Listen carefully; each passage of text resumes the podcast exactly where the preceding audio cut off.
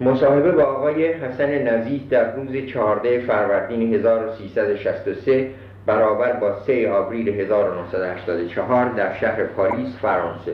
مصاحبه کننده زیا صدقی آقای نزیح از اونجا که شرح خال شما قبلا نوشته شده و قرار شده که شما یه نسخه ای رو به ما بدید و ما از زمینه نواراتون بکنیم بنابراین من دیگه وقت نوار رو صرف این کار نمی کنم و از شما تقاضا می‌کنم که برای ما توضیح بدید که شما از چه تاریخی وارد فعالیت های اجتماعی و سیاسی شدید. و مصاحبه را از اینجا شروع کنم. خیلی تشکر می‌کنم. از اینکه خواستید خاطراتی از مرا هم داشته باشید امیدوارم بتوانم حق مطلب رو تا جایی که امکان پذیر باشه و فرصت و زمان اجازه بدهد ادا کنم. من فعالیت های سیاسی رو از شهریور ماه 1320 شروع کردم. درست زمانی که در تبریز دیپلومه شده بودم. و مواجه بود با حمله متفقین به ایران. از حمله روسا به آذربایجان به شدت رنج می بردم مانند هر ایرانی هر آذربایجانی ایران دوست. و به خاطر دارم در همون موقع من فکر می کردم باید روزی برسد که ما بتوانیم از استقلال کامل برخوردار شویم و دیگر مواجه نشویم با حوادثی که رخ داده بود. چون بر اثر حمله روسا سه بار بمباران تبریز عدی از بین رفته بودند جاهای خراب شده بود. و من به اتفاق بعضی از دوستانم که تازه دبیرستان را خاتمه داده بودیم حتی فکر می‌کردیم باید دست به مبارزاتی بر علیه نیروهای مهاجم بزنیم. البته جوان بودیم و فکر می‌کردیم که این کار از ما بر میآید البته بر نمی آمد قادر نبودیم در برابر نیروهای مهاجم ما کاری انجام بدیم. ولی احساسات ما احساساتی داشتیم برای وطنمون استقلالمون آزادیمون به ما اجازه می‌داد که به فکر هموطنانمون باشیم.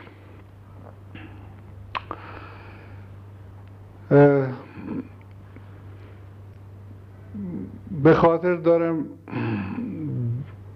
در همون ایام وقتی تمام خیابانهای تبریز مملو و از تانک و پوش و نیروهای شوروی بود روزی با پدرم در خیابان اصلی شهر گردش می‌کردم و با یکی از این سربازان شوروی که به زبان ترکی آشنا بود و اهل قفقاز بود صحبت می‌کردم.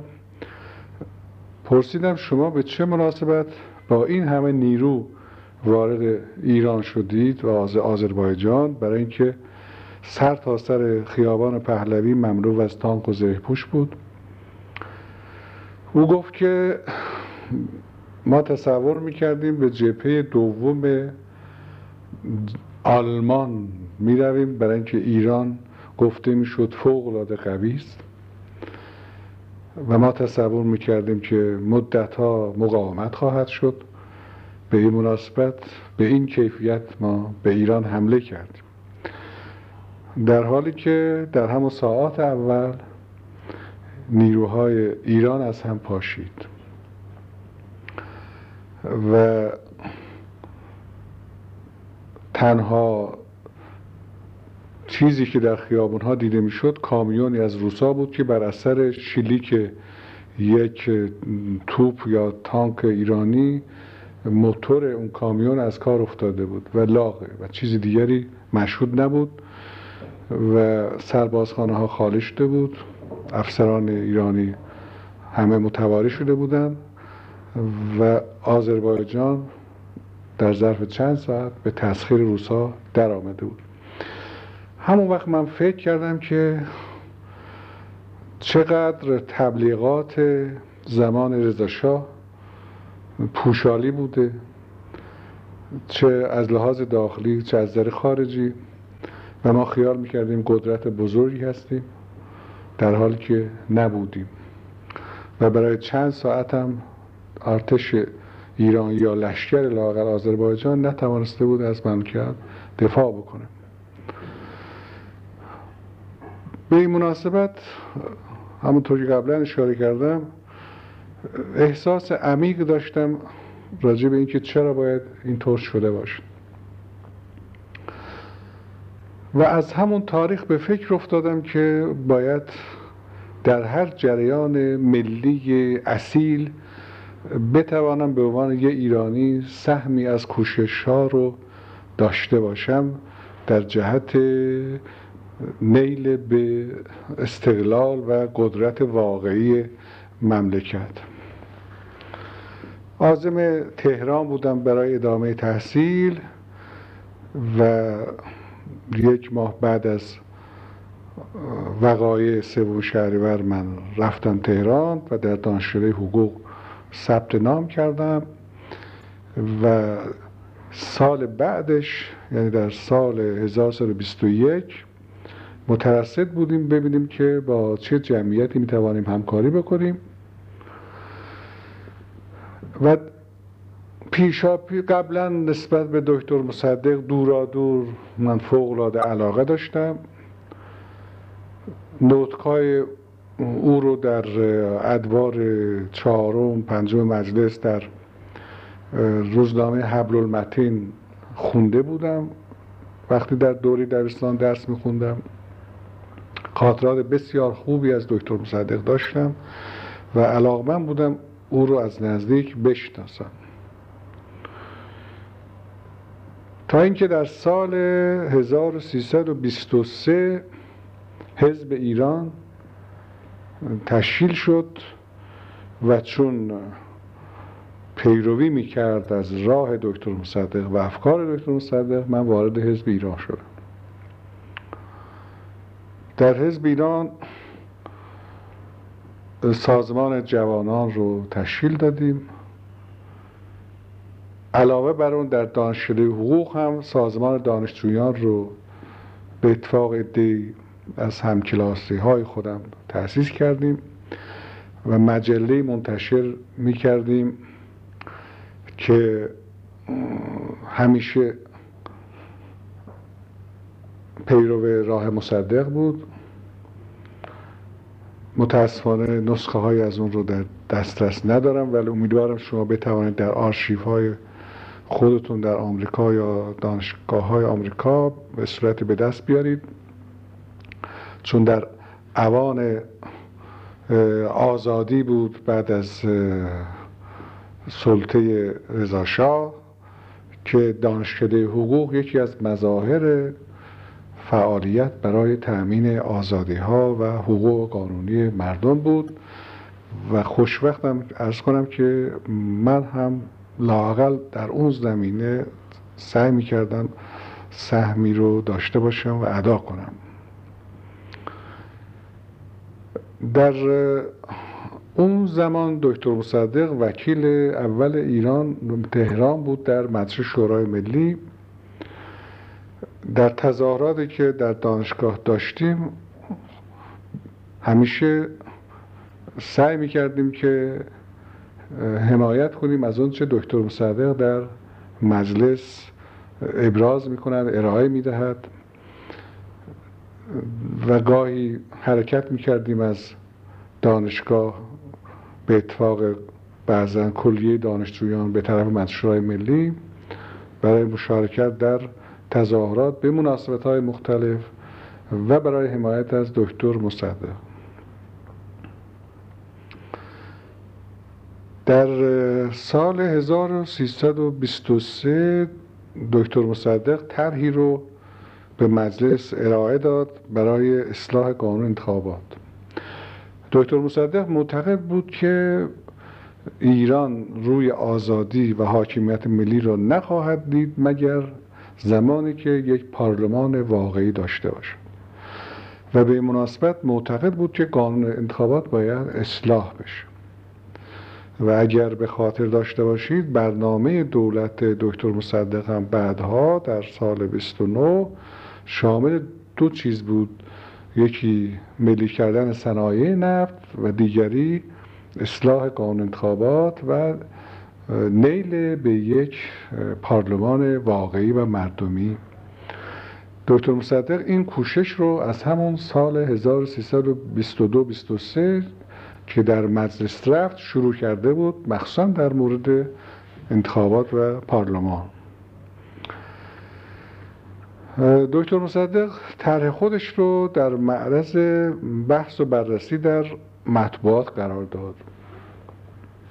من در سال سوم دانشجوی حقوق بودم. در روزنامه میهم پرستان مقاله نوشتم راجع به طرح دکتر مصدق. و ماده به ماده طرح ایشون رو مورد تجزیه تحلیل و بحث قرار داده بودم. روزی از اداره روزنامه تلفن کردن به محل کار برادرم و گفتن که دکتر مصدق میل داره مرا ببینه. و من از همون تاریخ با دکتر مصدق آشنا شدم. تلفن کردم وقتی گرفتم رفتم پیش دکتر مصدق. ایشون گفتن بین کلیه مقالاتی که راجع به طرح من منتشر شده نوشته شده.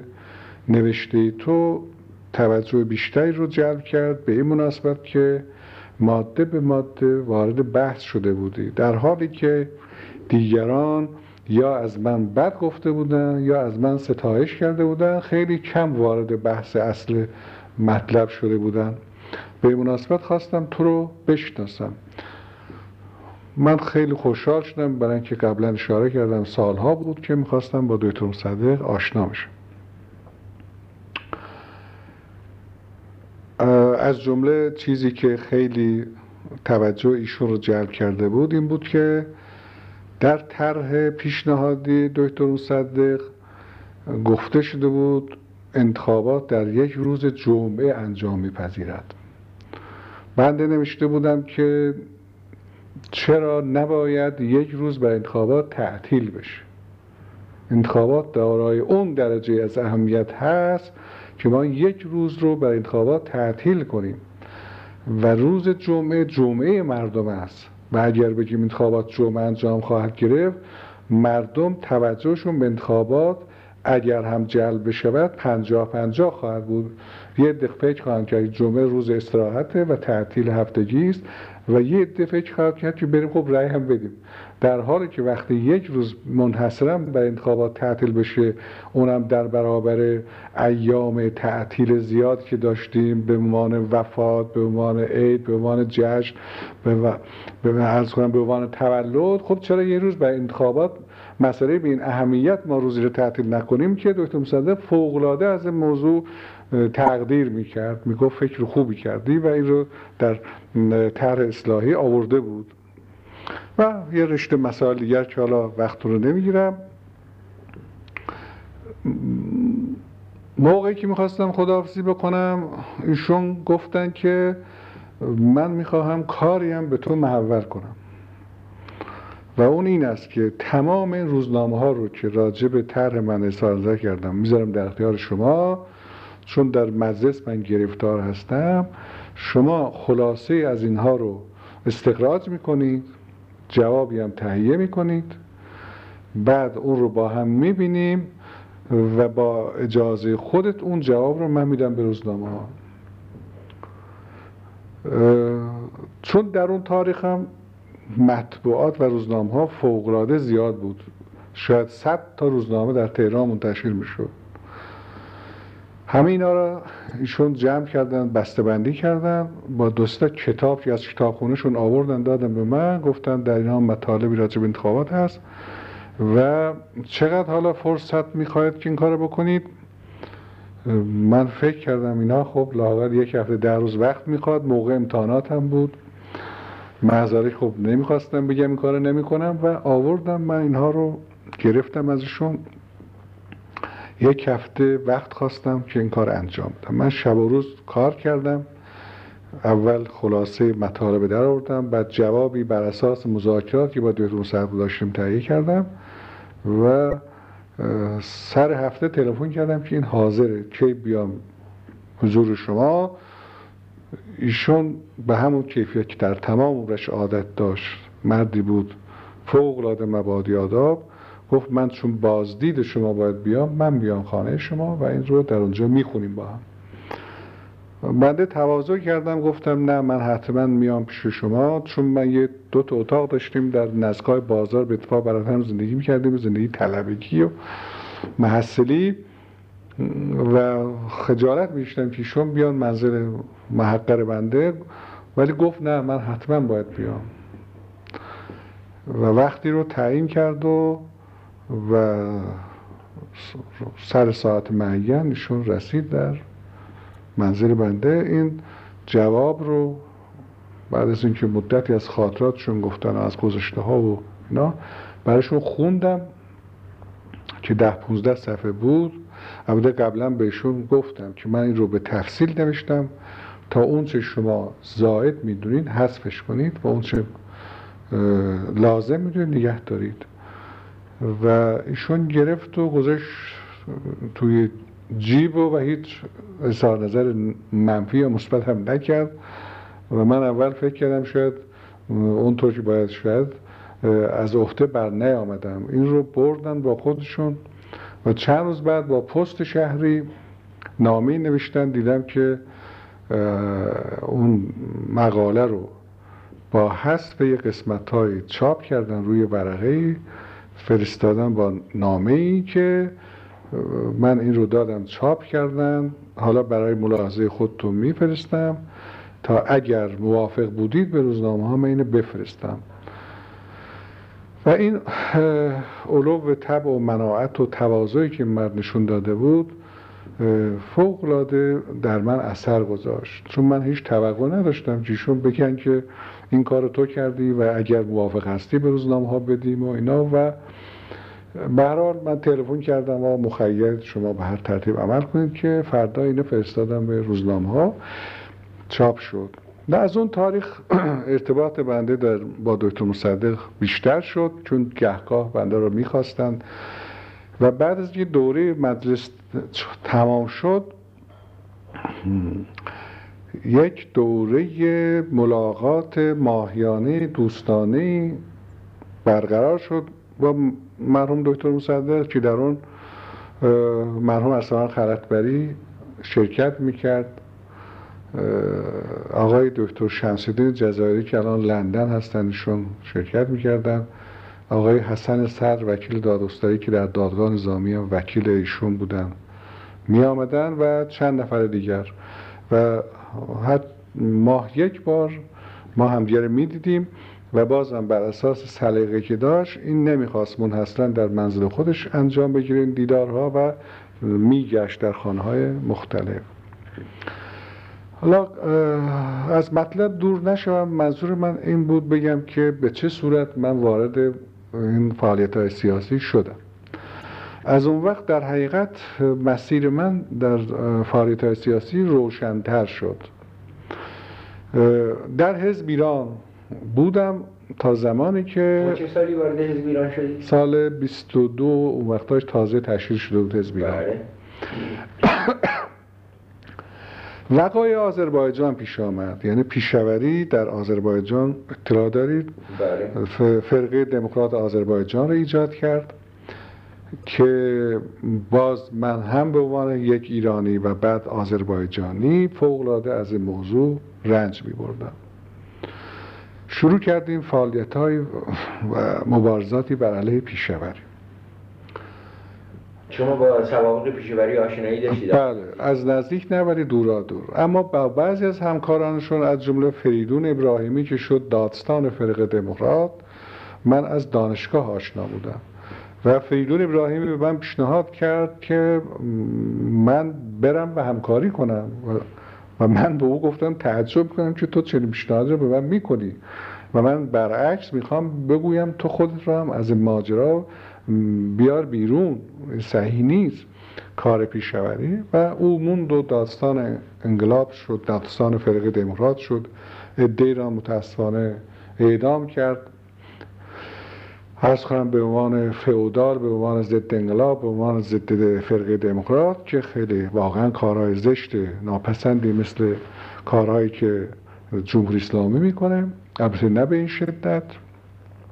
که من حیرت می‌کردم که این جوان که در دانشگاه حقوق مردی بود فوق العاده وارسته بسیارم خوب درس می‌خوند شاید اول رشته سیاسی شده بود از شاه جایزه گرفته بود و در مطبوعات وقت قبل از پیشوری هم به عنوان نویسنده هم به عنوان مترجم همکاری می‌کرد. البته به عنوان یک نویسنده و مترجم حرفه‌ای یعنی هم برای روزنامه مردم و رهبر حزب توده مقاله می نوشت و ترجمه کرد هم برای اطلاعات. که من یه روز پرسیدم آخه این چطور شما این کار می‌کنید گفت من یک نویسنده مترجم حرفه‌ای هستم و به مسلک کار ندارم. قبل از پیشوری به این صورت خودشون معرفی می‌کرد من کار می‌کنم حقوق می‌گیرم. ولی با پیشوری خب تنگاتنگ شروع کرد به همکاری. علت مخالفت شما و نظر منفی که شما نسبت به پیشوری داشتید چه بود؟ من معتقد بودم که پیشوری اگر نهزت خودش رو به عنوان نهزت آزادی در ایران سراسر ایران شروع می‌کرد فوق مناسب بود. پیشوری این رو منحصر کرد به آذربایجان. البته بدورم نظرش این نبود. ولی به مرور که پیشتر رفت و حکومت ملی آذربایجان درست کرد خیلی از آزادی خواهان ایران رو ناراحت کرد برای اینکه آزادی خواهان ایران در سراسر کشور چشم دوخته بودن به حرکت آذربایجان و فکر می‌کردن این حرکتی است نظیر نهضت مشروطیت. در حالی که رفته رفته دیدن پیشوری رفت به طرف تجزیه طلبی و نوعی استقلال آذربایجان که این همه ما را ناراحت کرد. ایشون با دکتر مصدق هم تماس گرفته بود. دکتر مصدق با او تماس نداشت. حتی من روزی یادم میاد دکتر مصدق پرسید که پیشوری کجایی است؟ گفتم که پیشوری خلخالی است. گفت آقا بفرمایید خر خالی است نه خلخالی. گفت پیشوری خلخالی بود. خلخالی بود. گفتم که گفت آخه هیچ آدم عاقلی میاد این کارو بکنه. من یادم میاد پیشوری مصدق راجع پیشوری به این صورت قضاوت کرد تا نهایت ناراحتی. گفت این اگر او هم معتقد بود می‌گفت اگر این آدم میومد مثل مشروط خواهان آذربایجان یه حرکتی وسیع پیشنهاد می‌کرد برای تحکیم مبانی مشروطیت و آزادی خیلی بهتر بود. می‌خواستم ارز کنم که قوام سلطنه در صدد برآمد که همطور که می‌دونید اول حکیمی نخست وزیر بود بعد موفق نشد بعد قوام سلطنه آمد و قوام سلطنه در صدد حل مشکل آذربایجان برآمد. البته دکتر مصدق هم در مجلس کماکان مراقب جریان بود که دو کار مهم کرد. یکی اینکه به دولت حکیمی پیشنهاد کرد موضوع رو به سازمان ملل ببره. دوم اینکه افشاگری بسیار به موقع و مهمی کرد راجع به کمیسیون سه جانبه نوعی سرپرستی ایران. و مثلا شاید می‌دونید این بود که وزرای خارجه متفقین یعنی انگلیس آمریکا شوروی در مسکو جمع شدن و گفتن یک کمیسیون سرپرستی درست کنیم. برای ایران ظاهر قضیه بود که این کمیسیون حمایت خواهد کرد از فکر تشکیل انجمنهای ایالتی و ولایتی از جمله آذربایجان. اما باطن قضیه مملکت رو می‌برد به طرف تجزیه. یعنی اینا می‌خواستن که یک نهزتی هم در خوزستان یک نهزتی در بلوچستان را بندازن و به این ترتیب ایران مسلما تجزیه می‌شد. و همچنین در کردستان. در کردستان و دکتر مصدق به موقع افشا کرد قضیه رو. در مجلس برخواست و خطاب به حکیم الملک گفت شما چگونه مسئله رو از ما مکتوم نگه داشتید؟ در حالی که تنها شرطی شما کردید گفتید که نماینده ایران هم در این کمیسیون حضور داشته باشه. در حالی که من این رو از مسیر دیگری خبر یافتم و شما هیچ وقت نیومدید در مجلس اینا به ما بگید. حکیم الملک فوق العاده ناراحت شد برای اینکه هیچ فکر نمی‌کرد که موضوع رو فهمیده باشه دکتر مصدق و ناچار شد آمد دو حکیم ملک اقرار کرد که چنین چیزی هست و دکتر مصدق بلافاصله طرحی به مجلس پیشنهاد کرد. و اون طرح مضمونش این بود که دولت هیچ دولت ایران هیچ نخست وزیران حق ندارد که در چنین کمیسیونی شرکت کنه و اصلا چنین کمیسیون رو تایید کنه و اجازه بده که در کارهای ایران دخالت کنن و به این ترتیب طرح به تصویب رسید و و معالا موضوع منتفی شد.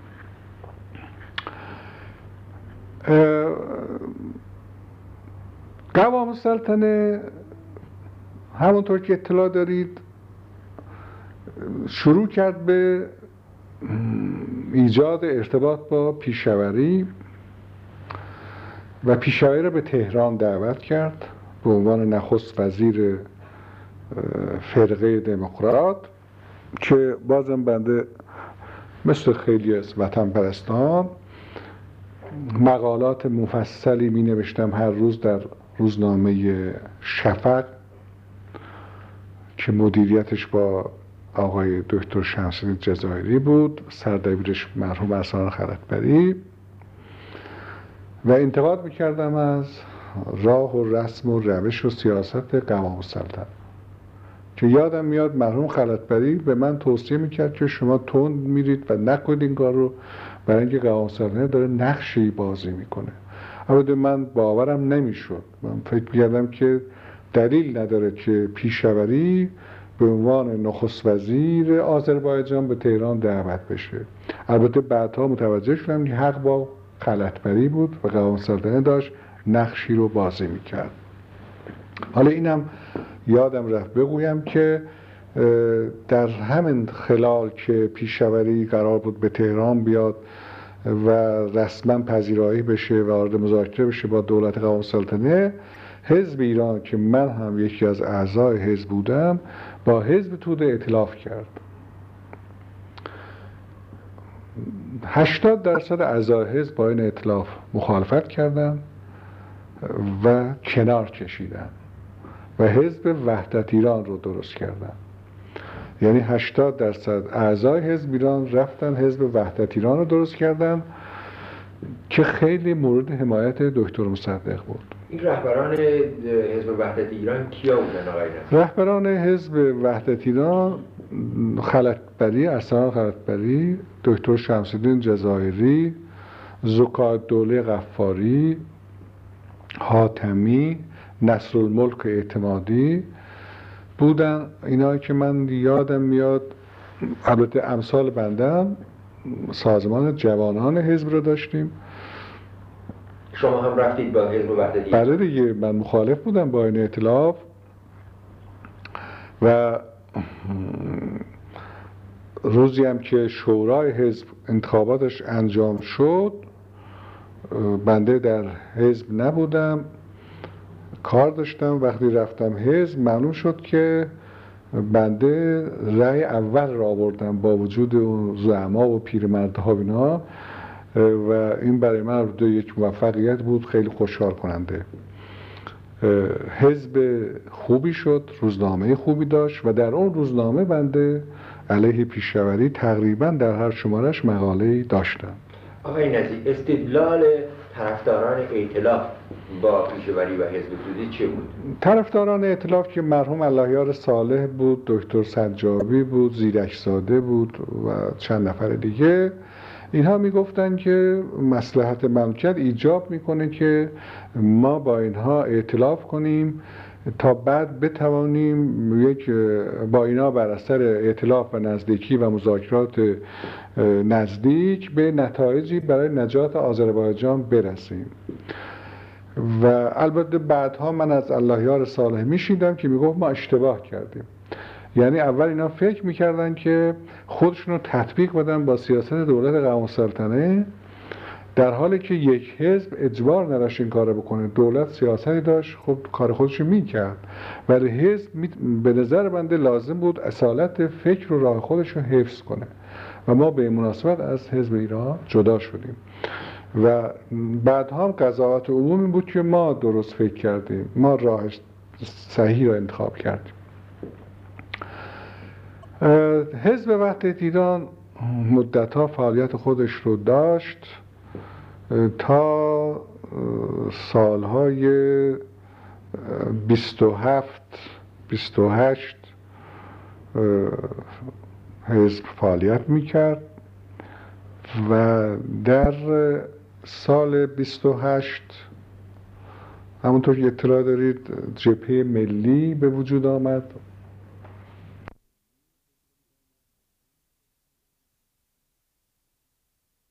آقای نزیر قبل از اینکه برسیم به جریان جبهه ملی من می‌خوام از حضورتون یک سوالی بکنم راجع به جریان آذربایجان.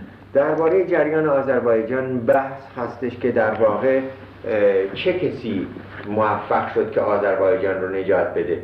در واقع آیا شخص سیاست شخص شاه بود در اون زمان یا تدبیر قوام سلطنه بود که منجر به نجات آذربایجان شد؟ شما با اطلاعاتی که دارید و به یاد میارید کدوم یکی از اینا موثرتر بوده؟ به اعتقاد من شاه هیچ نقشی در نجات آذربایجان نداشت. شاه برخلاف واقع در هر 21 آذر هم همونطور که اطلاع دارید جشن می‌گرفت رژه نظامی میگذاشت به عنوان که آذربایجان را نجات داده است. چنین چیزی نبود. نقش اول رو همونطور که اشاره کردم بدون هر گونه تعصبی میگم دکتر مصدق ایفا کرد. به خصوص دکتر مصدق چون متکی به قدرت مردم بود وکیل واقعی مردم بود. هر چی می‌گفت اثر خودش رو میگذاشت. ولا در عهده هر کسی نبود که بتواند اون کنسیون سه جانبه رو به هم بزنه. مسئله رو به شورای امنیت ببره. این نفوذ شخصی و قدرت بنبعث از مردم دکتر مصدق بود که این آثار و نتایج رو می‌داد. و در درجه دوم قوام سلطنه. قوام سلطنه می شود گفت یک مرد سیاسی دارای دو شخصیت در تاریخ رن شاید بشه. یاد کرد ازش. قوام سلطنه دو کار جالب در تاریخ ایران کرد. یکی راجع به آذربایجان بود یکی راجع به مخالفت با دست بردن در قانون اساسی که بعد عرض می‌کنم. قوام سلطنه از لحاظ خودش متاسفانه در سی تیر این سوابق خوب خودش رو ضایع کرد.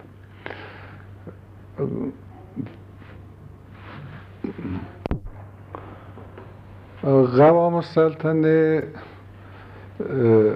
بعد از دکتر مصدق نقش اساسی رو در مورد نجات آذربایجان ایفا کرد هم از لحاظ بینالمللی هم از نظر داخلی. در داخل سیاست خوبی رو به کار برد از لحاظ نقش دولت که پیشایی رو دعوت کرد به تهران و سه وزیر تودهی در کابینش برد و به این ترتیب توانست که مقداری از کارهای اینها رو خونسا کنه. از لحاظ خارجی رفت مسکو. شاید می‌دانید جناب در مسکو. بله. وعده داد به اینها که نفت شمال رو خواهد داد. از داستانش مفسرش. در حقیقت یک گولنامه بله. به تعبیر آمیانش با اینها منعقد کرد که نفت شما رو به اینها خواهد داد. مشروط به تصویب مجلس. در حالی که دوره مجلس داشت تمام می‌شد و روسا به موضوع توجه نداشتن و به دو شرط گفت یکی این که شما از ایران برید ایران رو تخلیه کنید. دوم اینکه این قولنامه رو این مقابل نامه رو مجلس تصویب بکنه. و به این ترتیب البته دکتر مصدق هم قبلا طرحی به تصویب مجلس رسونده بود. هیچ دولتی مجاز نیست که هیچ گونه مقابل نامه تعهدی برای واگذاری امتیاز نفت یا منابع مملکت با هیچ کشوری منعقد کنه و قوام سلطنه هم از طریق دیگری به این صورت منتها او صورت ظاهر قضیه رو خوب حفظ کرد. روسا رو متقاعد کرد که خب شما از ایران برید و منم میرم مجلس. خب نفت شمال مال شما. در حالی که دوره مجلس سر می‌رسید و اینا ایران رو تخلیه کردن دوره مجلس سر رسید و موضوع به خودی خود منتفی شد. شما هرگز با قوام سلطنه ملاقاتی کرده بودید؟ من یه بار قوام سلطنه دیدم بله یک بار چی بود جریان ملاقات شما با قوام سلطنه؟ جریان ملاقات به این صورت بود که بعضی از دوستان پیشنهاد کردند که ما بریم قوام سلطنه ببینیم یه مقدار تبادل نظر کنیم در مسائل ایران و یک نیم ساعتی ما رفتیم دیدیم البته دوستان که هم دوره دانشجوی حقوق بودن و رفتیم باش به بحث نشستیم و این من اگر اشتباه نکنم درست بعد از حل مسئله آذربایجان بود که ما واقعا به این فهم و سیاست و دورنگری مرد یک اعتقادی پیدا کرده من برای همینم این سوال از شما کردم که شما اگه خاطره ای از اون روز دارید برای ما توضیح بفرمایید که در واقع بتونه مبین شخصیت قوام سلطنه باشه. قوام سلطنه البته رفتارش مثل دکتر مصدق نبود شخصا. و حتی تو ذوق ما زد معمولا در صدر اتاق میشست اصلا در حالا که دکتر مصدق همیشه عادتش این بود که جوانترین آدم هم که اتاقش می‌رفت دم در میشست خیلی مدب پذیرایی می‌کرد ولی قوام درست برعکس. فوق العاده سعی می‌کرد که اون جنبه های اشرافی رو از قدیم شاید داشته و خانوادگی رو حفظ بکنه.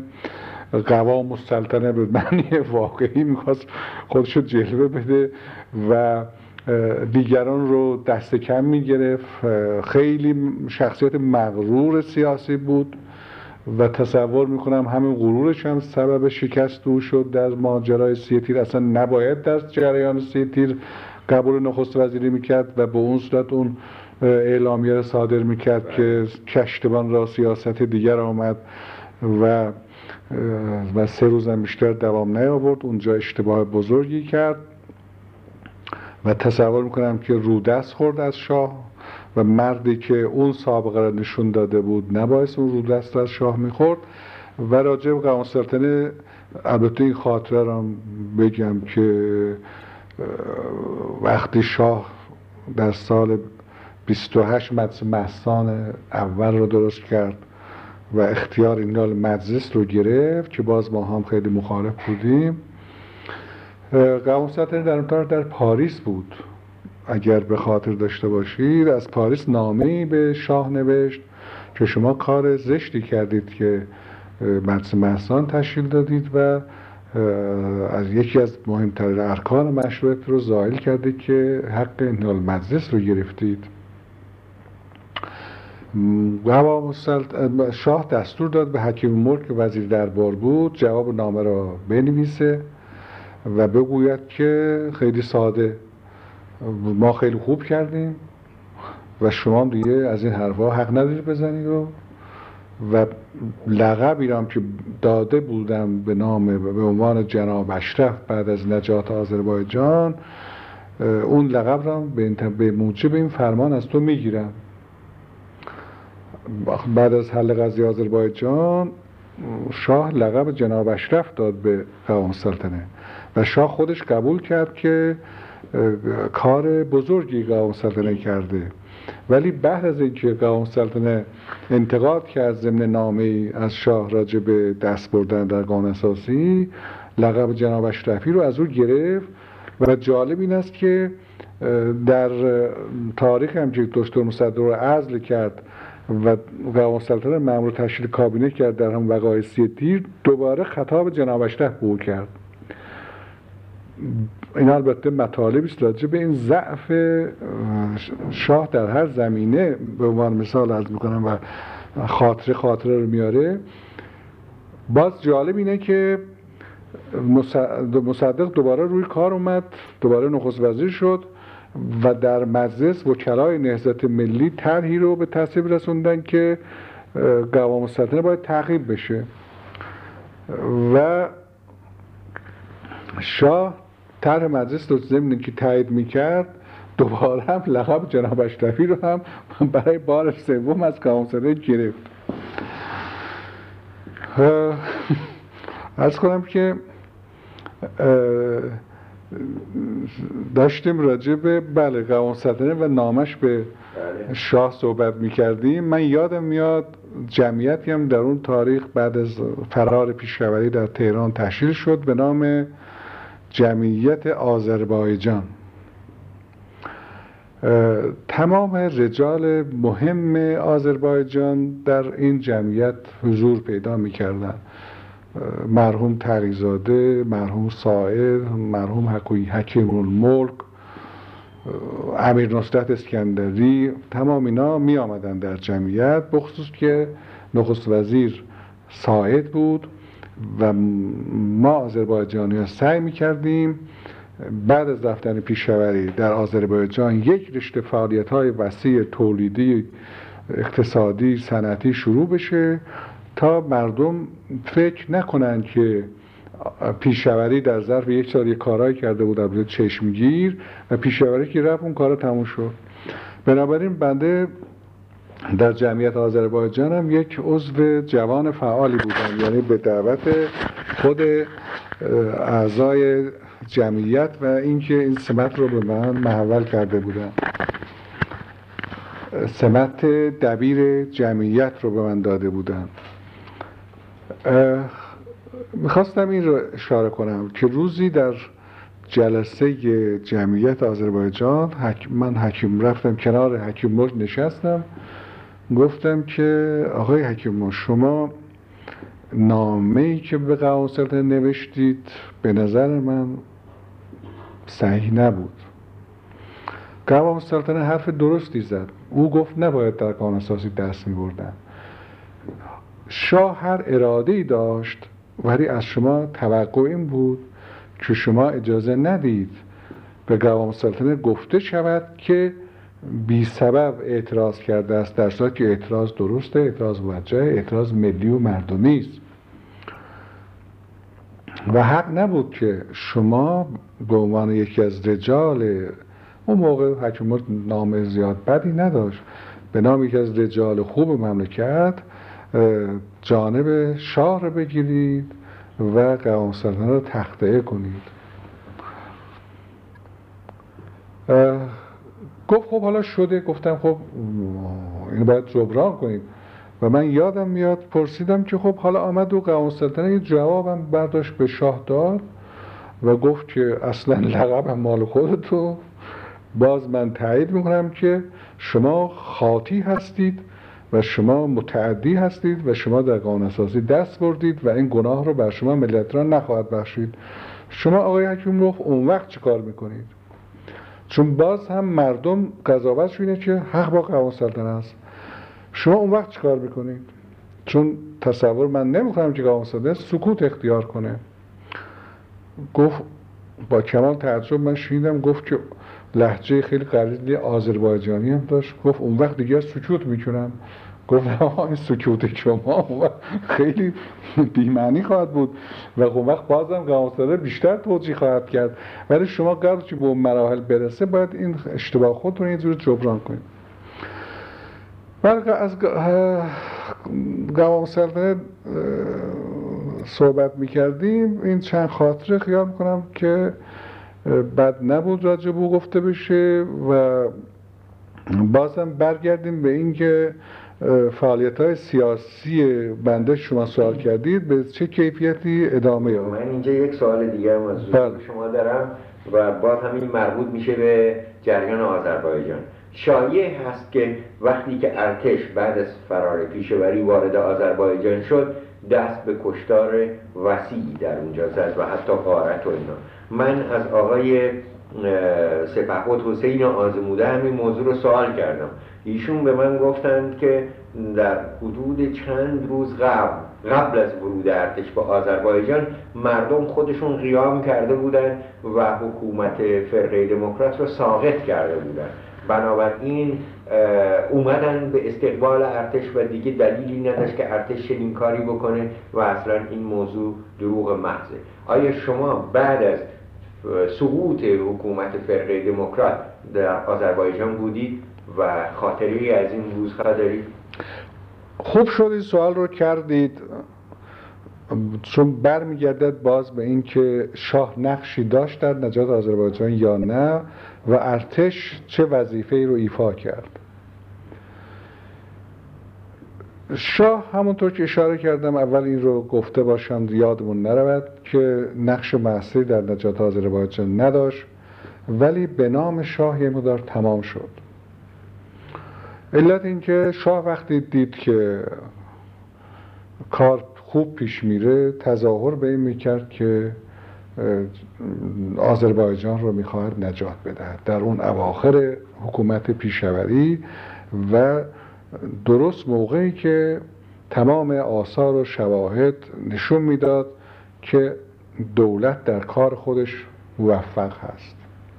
و در شورای امنیت هم موضوع مطرح شده بود. و شاه می‌دید که جریان داره به نفع مطلوب پیش میره و همونطور در تمام عمرش عادت داشت به یه نوع بهره برداری آغاز کرد. همونطور که این کار را در جریان نهزت ملیشتن نفتم تا یه مدتی می‌کرد.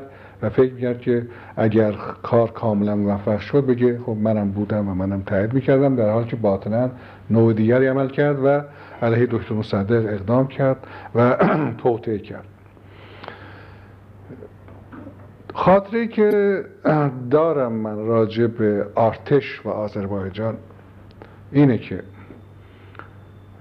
سرد پاشمی فرمانده ستون اعزامی ارتش به آذربایجان بود. سرد پاشمی آذربایجانی بود و از بستگان ستارخان و باورخان و هاشم خان بود و نسبتی هم با اینها داشت. شاید دختر برادر باقرخان رو داشت به عنوان زنش. همسایه امام بود در تبریز. پدر بزرگم مرحوم مشیر با رفت آمد داشت با خاندان ستارخان و باقرخان و خود سرت پاشمی هم با دایای من خیلی دوست بود. به مناسبت من هاشمی رو از نزدیک می شناختم بعد از وقای آذربایجان یک روز دیدم و گفتم که ارتش و شما چه نقشی در نجات آذربایجان داشتید؟ سرت پاشمی خوب یادم هست گفت ما با دست کشای سفید وارد آذربایجان شدیم. معنیش این است که دست به سفید و سیاه نزدیم. گفتم مقصود چیست؟ گفت مقصود این است که مردم خودشون قیام کرده بودن و آذربایجان رو تصفیه کرده بودن. از وجود دموکرات ها و ما وقتی وارد تبریز شدیم استقبال زیادی هم از ما شد ولی نقش اساسی رو خود مردم ایفا کرده بودن گفتم خب شاه چه کاری کرد در این جریان گفت که ما در زنجان که مستقر بودیم و عازم حرکت به طرف آذربایجان شاه وار... تبریز منظور شما؟ بله. از زنجان عازم حرکت در تبریز بله. می‌گفت در زنجان مستقر بودیم. شاه وارد شد با هواپیما هلیکوپتر یادم نیست. آمد توی چادر توی بیابون در محل استقرار ارتش. می‌گفت من بودم سرهنگ زنگینه بود که بعد شد سرلشکر زنگینه که تصور می‌کنم در قید حیات باشه. با مصدق هم خیلی همکاری کرد زمان حکومت مصدق. اون موقع فرمانده دانشگاه افسری بود و یه مدت کوتاهی هم فرمانده فرماندار نظامی شد زمان دکتر مصدق. و تیمور بختیار می‌گفت بودیم. شاه وارد شد. گفت که شما فکر کنید موفق خواهد شد در عظیمت با آذربایجان. می‌گفت ما متفقا گفتیم موفق میشیم. ولی شاه دو دل بود. گفت که من شنیدم که اونا فوق قوی هستن. اگر شکست بخورید خیلی گران تمام خواهد شد. ساعت پاشی می‌گفت من گفتم به مسئولیت خودم حرکت می‌کنیم چون فرمانده ستون بود و موفق میشم. می‌گفت شاه گفت که خب پس دیگه مسئولیت رو وقتی به عهده می‌گیرید من حرفی ندارم. این مطلب رو من از سرلشکر زنگینم شنیدم. یعنی در سرلشکر زنگینه باش من خیلی ارتباط داشتم.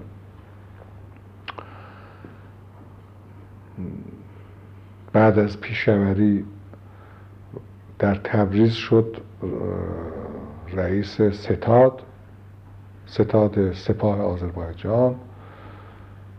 حالا خاطر دیگری موضوع دارم که نقل می‌کنم در سال 26 پیش اومد. راجب خودم. سالش از زنگینم حرف هاشمی رو تایید کرد. قدر مسلم این است که شاه مردد بود که موفق خواهد شد ارتش یا نخواهد شد. البته شایعات فوق العاده زیادی بود در اون موقع که به قدری نیروهای دموکرات آذربایجان قوی هستند که ارتش حریفش نخواهد شد. البته شاید اینطور بود ولی چون روسا پشت و خالی کردن ایران تخلیه کردن و در سازمان ملل هم و شورای امنیت هم مقدار زیادی کار پیش رفته بود نیروهای فرقه دموکرات روحیهشون هم باختن. و مردم هم آماده شورش بودن. درست مثل حالا که در ایران مردم آماده شورش علیه نظام جمهوری اسلامی هستند اون حالت در اون تاریخ در آذربایجان بود. و مجموع اینها باعث شد که دموکرات عقب نشستن فرار کردن و تعدادی هم که باقی موندن افتادن دست مردم البته کشتار فوقلاده فجیعی روز اول رخ داده بود. روز دو هم دو سه روز اول. به وسیله ارتش نه مردم. اما ارتش هم وقتی رفته بود و مستقر شده بود در آذربایجان عده زیادی رو گرفتن و دادگاه نظامی تشکیل می‌شد. افراد رو محاکمه می‌کردن تعدادی هم محکوم به اعدام کردن. بعضی را به حق بعضی را به ناحق. البته به حق من شاید کمتر بتونم بگم. شاید مثلا در مورد فریدون ابراهیمی که خب عده رو کشته بود به عنوان دادستان فرقه دموکرات خب قانونا خب مجازات می‌شد. ولی بعضی ها هم که گرفتار می شدن حبس می شدن تبعید می شدن بر اثر بخصوص اعمال نفوذ سپهبد شاهبختی که فرمانده سپاه آذربایجان شده بود سزاوار نبود. به این مناسبت خود من در روزنامه اختر شمال تبریز سال 26 که رفتم تبریز بر اولین سفر بعد از جریان فرقه دموکرات آذربایجان مقاله نوشتم در صفحه اول چاپ شد تحت عنوان اینکه روش ارتش سبب خواهد شد که خطر دیگری آذربایجان رو تهدید کنه. انتقاد شدیدی کرده بودم از همین بگیر به بند و ایجاد مزیقه و ناراحتی نسبت به مردم و بخصوص اینکه کاری هم انجام نمی‌شد. کاری در جهت اصلاح و آبادانی و تولید و و به خاطر دارم یه روز بقال سر گذر خونمون رد می شدم آشنا بودم. من دیدم این فوق العاده افسرده و کسل نشسته. رفتم جلو اسمش آقای محمد نامی بود. گفتم چرا آقای نامی اینقدر کسل و ناراحت هستید؟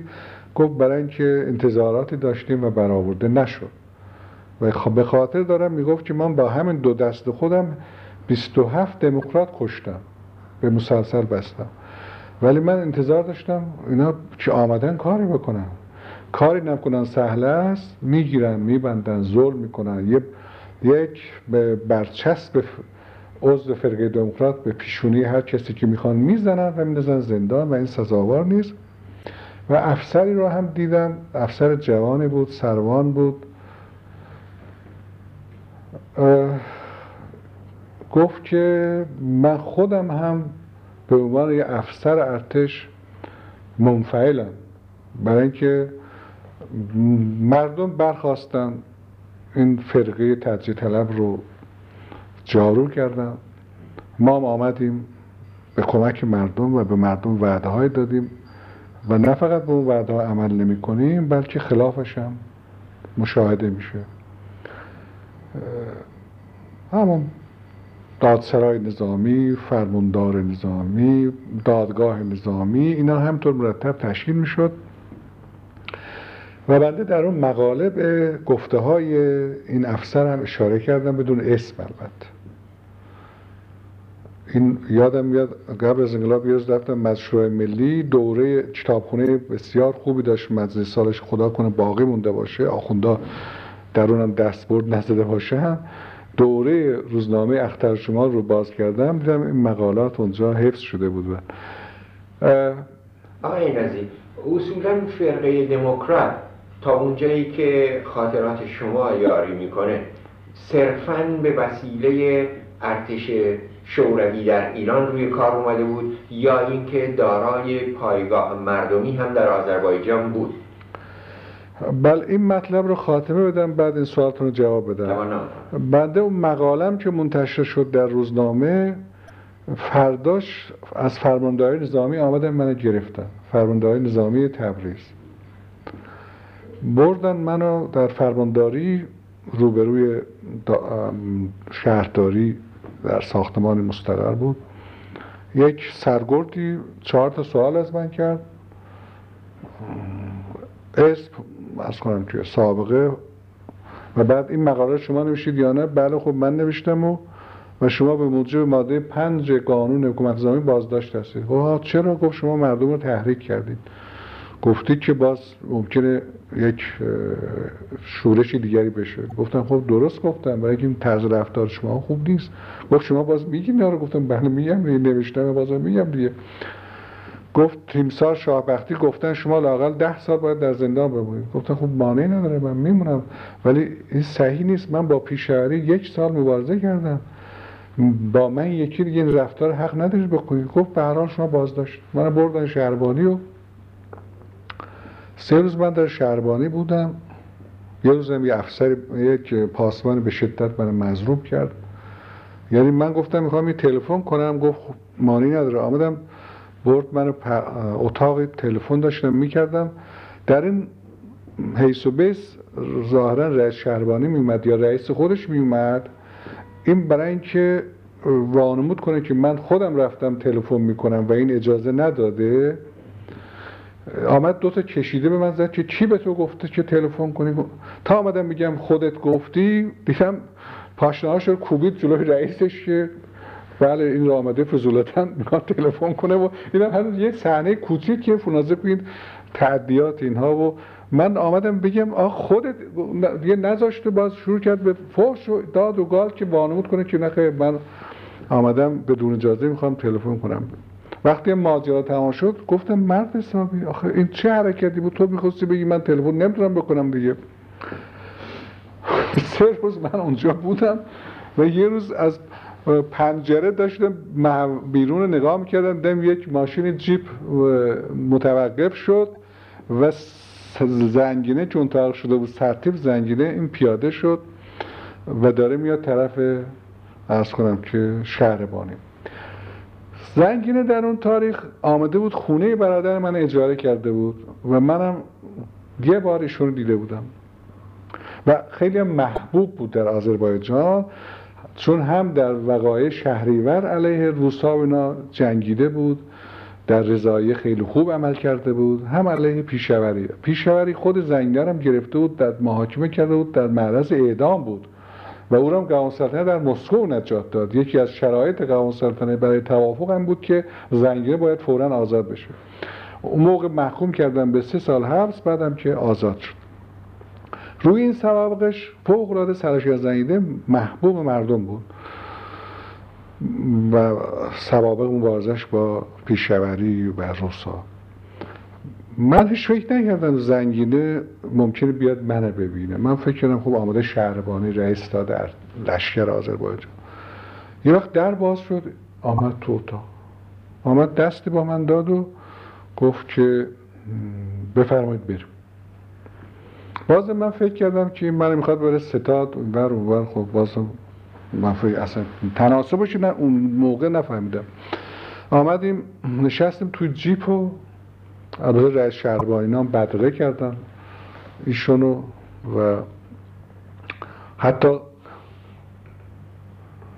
قیافه ها عوض شد راجع به من. خود از شهربانی هم وقتی می‌رفتم دست داد به من. نشستیم در جیپ گفت که چقدر بی انصافن اینها. دیروز تمام مقالات شما رو برادر شما آورد من خوندم علیه پیشوری. به قدری متأثر شدم از این رفتاری که با شما کردن و رفتم بلافاصله پیش شاهبختی گفتم این جوان رو باید آزاد کرد. و آمدم الان شما برم خونه. خیلی تشکر کردم و می‌گفت اگر ما با پیشوری مبارزه می‌کردیم مسلحانه شما هم با قلم با اینا جنگیدید و شما کار کوچی نکردید.